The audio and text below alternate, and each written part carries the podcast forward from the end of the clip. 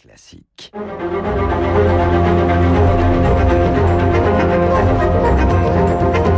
Esprit libre avec Guillaume Durand sur Radio Classique. Depuis son accession au pouvoir et donc l'intronisation dans la cour du Louvre, le président Macron a rendu hommage à tous ses prédécesseurs. Il a d'ailleurs euh, évoqué le, regret peut-être des Français dans un texte de la mort du roi. Il dialogue avec tous ses prédécesseurs, je le disais, à part François Hollande. Euh, et, et, ce qui s'est passé donc ce week-end, c'est un hommage euh, à partir de la bataille de Montcornet au général de Gaulle pour les 130 ans de sa naissance, pour les 80 ans de l'appel du 18 juin et pour les 50 ans de sa mort. Mon cher Luc, bonjour, nous sommes en direct. Bonjour Guillaume. Euh, ce qui est à la fois intéressant et paradoxal dans l'intervention du président de la République, c'est de célébrer L'esprit du général de Gaulle, ça évidemment euh, personne ne le contestera, mais l'esprit de résistance des Français de l'époque, le moins qu'on puisse dire, c'est qu'ils étaient extrêmement peu nombreux. Donc on est très très loin de l'étrange défaite de Marc Bloch. Est-ce qu'il n'y a pas une exaltation qui serait une sorte de contresens historique? Bon, écoutez, moi je commande pas les cartes postales politiques, ça fait longtemps que ça ne m'intéresse plus, donc euh, que le président de la République ait besoin d'unité derrière lui, c'est une chose, mais que ça nous oblige à commenter des cartes postales qui sont totalement dénuées de sens, c'est une autre chose, d'autant qu'en ce moment on a besoin d'une d'une alliance euh, avec l'Allemagne, d'une dynamique franco-allemande pour relancer euh, l'Europe qui est en, en, grande difficulté, notamment depuis la, la décision de la Cour de Karlsruhe, donc remettre 80 ans après, encore une fois, ces images de guerre avec l'Allemagne, pitié, pitié, pitié, de grâce, essayons de sortir de ça. On a besoin de quelqu'un qui fixe un cap pour l'avenir, pas de revenir à des commémorations d'événements qui se sont passés il y a 80 ans. Donc pour ça moi, veut dire quoi? C'est une sorte de, c'est une sorte d'aveu de faiblesse? Non, c'est pas ça. C'est des cartes postales politiques comme tous les présidents sont obligés d'en faire quand ils sont en détresse. Bon, mais nous, nous euh, adultes, on n'est pas obligés de tomber là-dedans et de mmh. commenter des, voilà, des, des, des, des symboles qui n'ont aucun intérêt. Enfin, et surtout qui sont nuisibles parce qu'encore une fois, écoutez, moi j'ai fait mes études en Allemagne, j'ai passé 30 ans de ma vie à traduire les plus grands philosophes allemands en français, à les publier. Et donc euh, voilà, ce retour constant en arrière dès qu'il y a la moindre difficulté à la guerre franco-guerre franco-allemande, euh, non, c'est pas, c'est ni d'actualité ni utile. Je pense qu'en Allemagne, c'est pas très bien perçu que, encore une fois, ce dont on a besoin aujourd'hui, vous le savez comme moi, mhm. euh, c'est d'une Union européenne sans laquelle l'économie française ne repartira pas, ni celle d'Italie ni celle d'Espagne. Donc, euh, on a absolument besoin d'une dynamique franco-allemande. Donc, ces cartes postales sur la guerre, 80 mhm. ans après. Non, c'est vraiment pas le moment. Justement, à propos de l'Allemagne, Luc, que vous connaissez très bien, une partie de la gauche, Jean-Luc Mélenchon, Thomas Piketty, continuent à considérer que, au fond, il faut mettre un trait euh, définitif sur les dettes qui nous concernent. Et finalement, disent-ils, bah, seuls les Allemands sont sensibles au maintien de ces dettes pour maintenir leur bas de laine. Ce qui a valu d'ailleurs une sorte de passe d'armes entre Jean-Michel Apathy, qui n'est pas philosophe, autrement vous le sauriez, et Thomas Piketty. Euh, mais Jean-Michel, euh, défendait justement ce modèle actuellement qu'on ferait mieux de, de copier, de regarder de près, euh, plutôt que de le critiquer comme étant l'essence même de la déliquescence du projet européen. Ben c'est le, euh, c'est évidemment juste. Pourquoi l'Allemagne met exactement dans tous les domaines importants de, de, relance ou de soutien, à la fois aux chômeurs, aux entreprises, trois fois plus d'argent que la France. Pourquoi l'Allemagne peut se permettre de mettre trois fois plus d'argent que la France sur les entreprises et sur les chômeurs pour que l'économie allemande reparte après la crise, ce qui est d'ailleurs euh, déjà le cas puisque ça fait trois semaines que le déconfinement a eu lieu en Allemagne, c'est parce que l'Allemagne a une dette qui est qui est de 60% du PIB, quand la France a une dette qui est de 100% du PIB, l'Italie de 110%, et évidemment, on va prendre beaucoup plus, puisqu'on va dépenser entre 200 et 300 milliards d'euros pour soutenir l'économie, ce qui d'ailleurs est très très légitime, hein, c'est pas ça que je critique, mais on va passer à 120 ou 130% de dette par rapport au PIB. Donc il est évident que l'Allemagne nous donne une leçon, euh, une leçon magnifique à imiter, et que par ailleurs, euh, je, je rappellerai quand même, parce que les gens ne le savent pas, que la BCE aujourd'hui, donc la Banque Centrale Européenne, rachète les dettes des États, les actifs des banques, donc les, les dettes que les États ont, ont euh, contractées auprès des banques euh, privées, elle les, elle les rachète et elle les rachète à quasiment à taux zéro. Ce qui d'ailleurs fait râler la Cour de Karlsruhe parce que ça pénalise les, les épargnants, les petits épargnants allemands qui, qui ne, ne, touchent pas mhm. d'intérêt sur leur euh, sur sur les placements qu'ils ont fait. Donc non non, l'Allemagne est vraiment dans toute cette affaire un modèle et regardez aussi comment elle a traité la, la crise.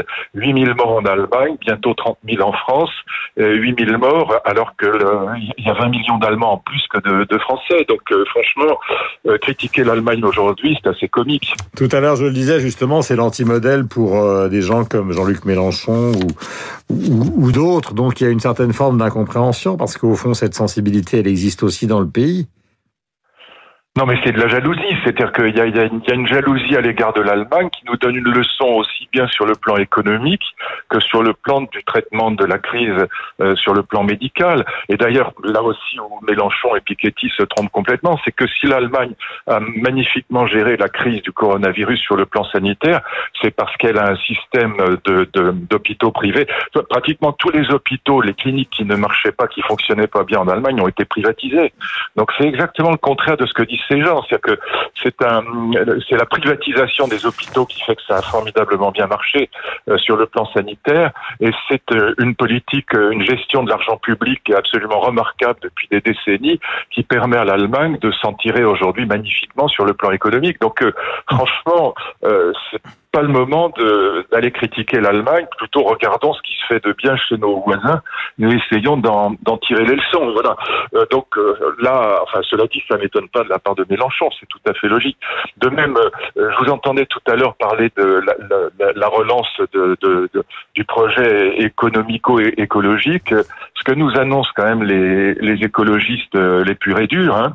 Par exemple, le projet, le Shift Project de, de Jean-Marc Jancovici moi j'ai lu ça ce week-end attentivement, bah, c'est quand même c'est quand même l'idée qu'il faudrait euh, euh, deux mois de récession par an, donc euh, en gros une crise du coronavirus chaque année pour qu'on atteigne des objectifs en termes d'émissions de, gaz à effet de serre. Bah, si c'est ça qui vous tente, allez-y. bon, c'est une horreur absolue, c'est un monde abominable. Donc il y a d'autres solutions, il y a évidemment d'autres solutions. Lisez notamment ce que disent les ce qu'on appelle les écomodernistes qui proposent une toute autre vision de l'écologie que cette euh, écologie punitive qui nous qui nous nous annonce un, monde absolument catastrophique de, de, chômage, de misère, de manque de liberté. Euh, c'est effroyable ce qui se profile à l'horizon. Donc j'espère que c'est pas dans cette direction-là qu'on va aller. Alors, je voudrais qu'on parle euh, en un mot, puisque nous sommes sur Radio Classique, d'un personnage que vous avez probablement aimé, qui est Samson François, qui est un grand musicien, un grand pianiste français. C'est un personnage, je disais, j'emploie ce mot à dessein parce qu'il a vécu un petit peu partout. Il parlait six ou sept langues. Il a eu les meilleurs professeurs, Alfred Cortot, Nadia Boulanger, Marguerite Long, Yvonne Loriot. Il s'est illustré dans Chopin, dans Ravel. Mais alors, c'est que je disais personnage, c'est parce qu'il passait sa vie dans les boîtes de jazz, il fumait, il prenait de la drogue, il avait des aventures multiples et variées. Il a été le premier à jouer en Chine, en Russie. Et avant que vous n'en disiez un mot, s'il vous plaît, bien évidemment, voici donc euh, pour euh, une interprétation du tombeau de Couffrin, du prélude du tombeau de Couperin de Maurice Ravel, Samson François.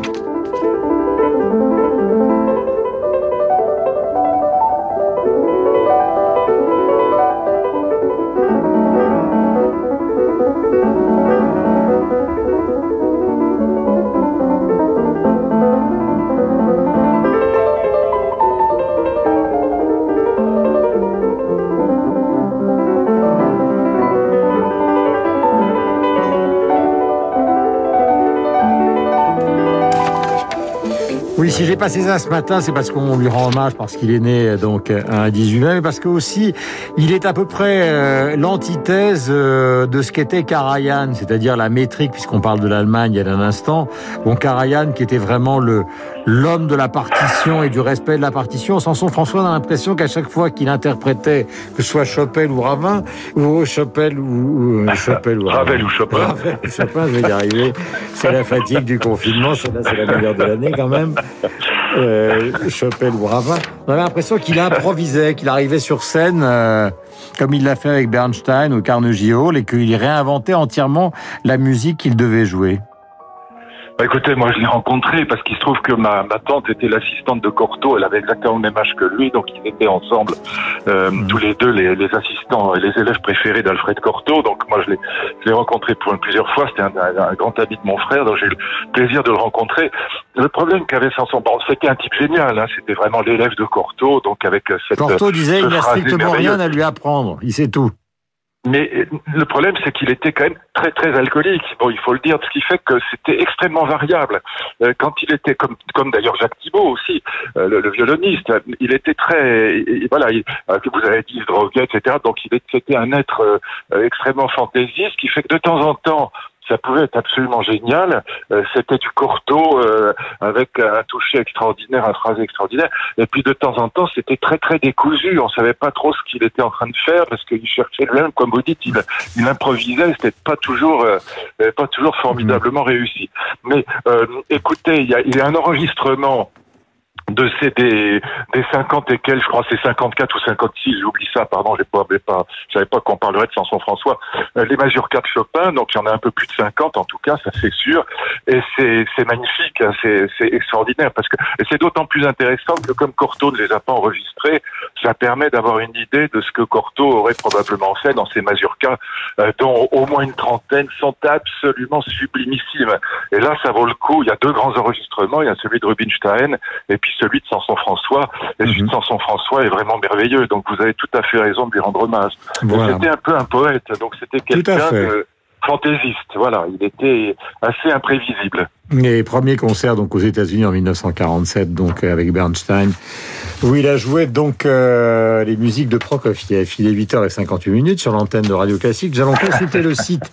Bonne journée, mon cher Luc. Et Merci allons Guillaume. À bientôt. on Portez-vous bien. con- consulter le site avec vous, ma chère Béatrice Mouedine, site que vous dirigez.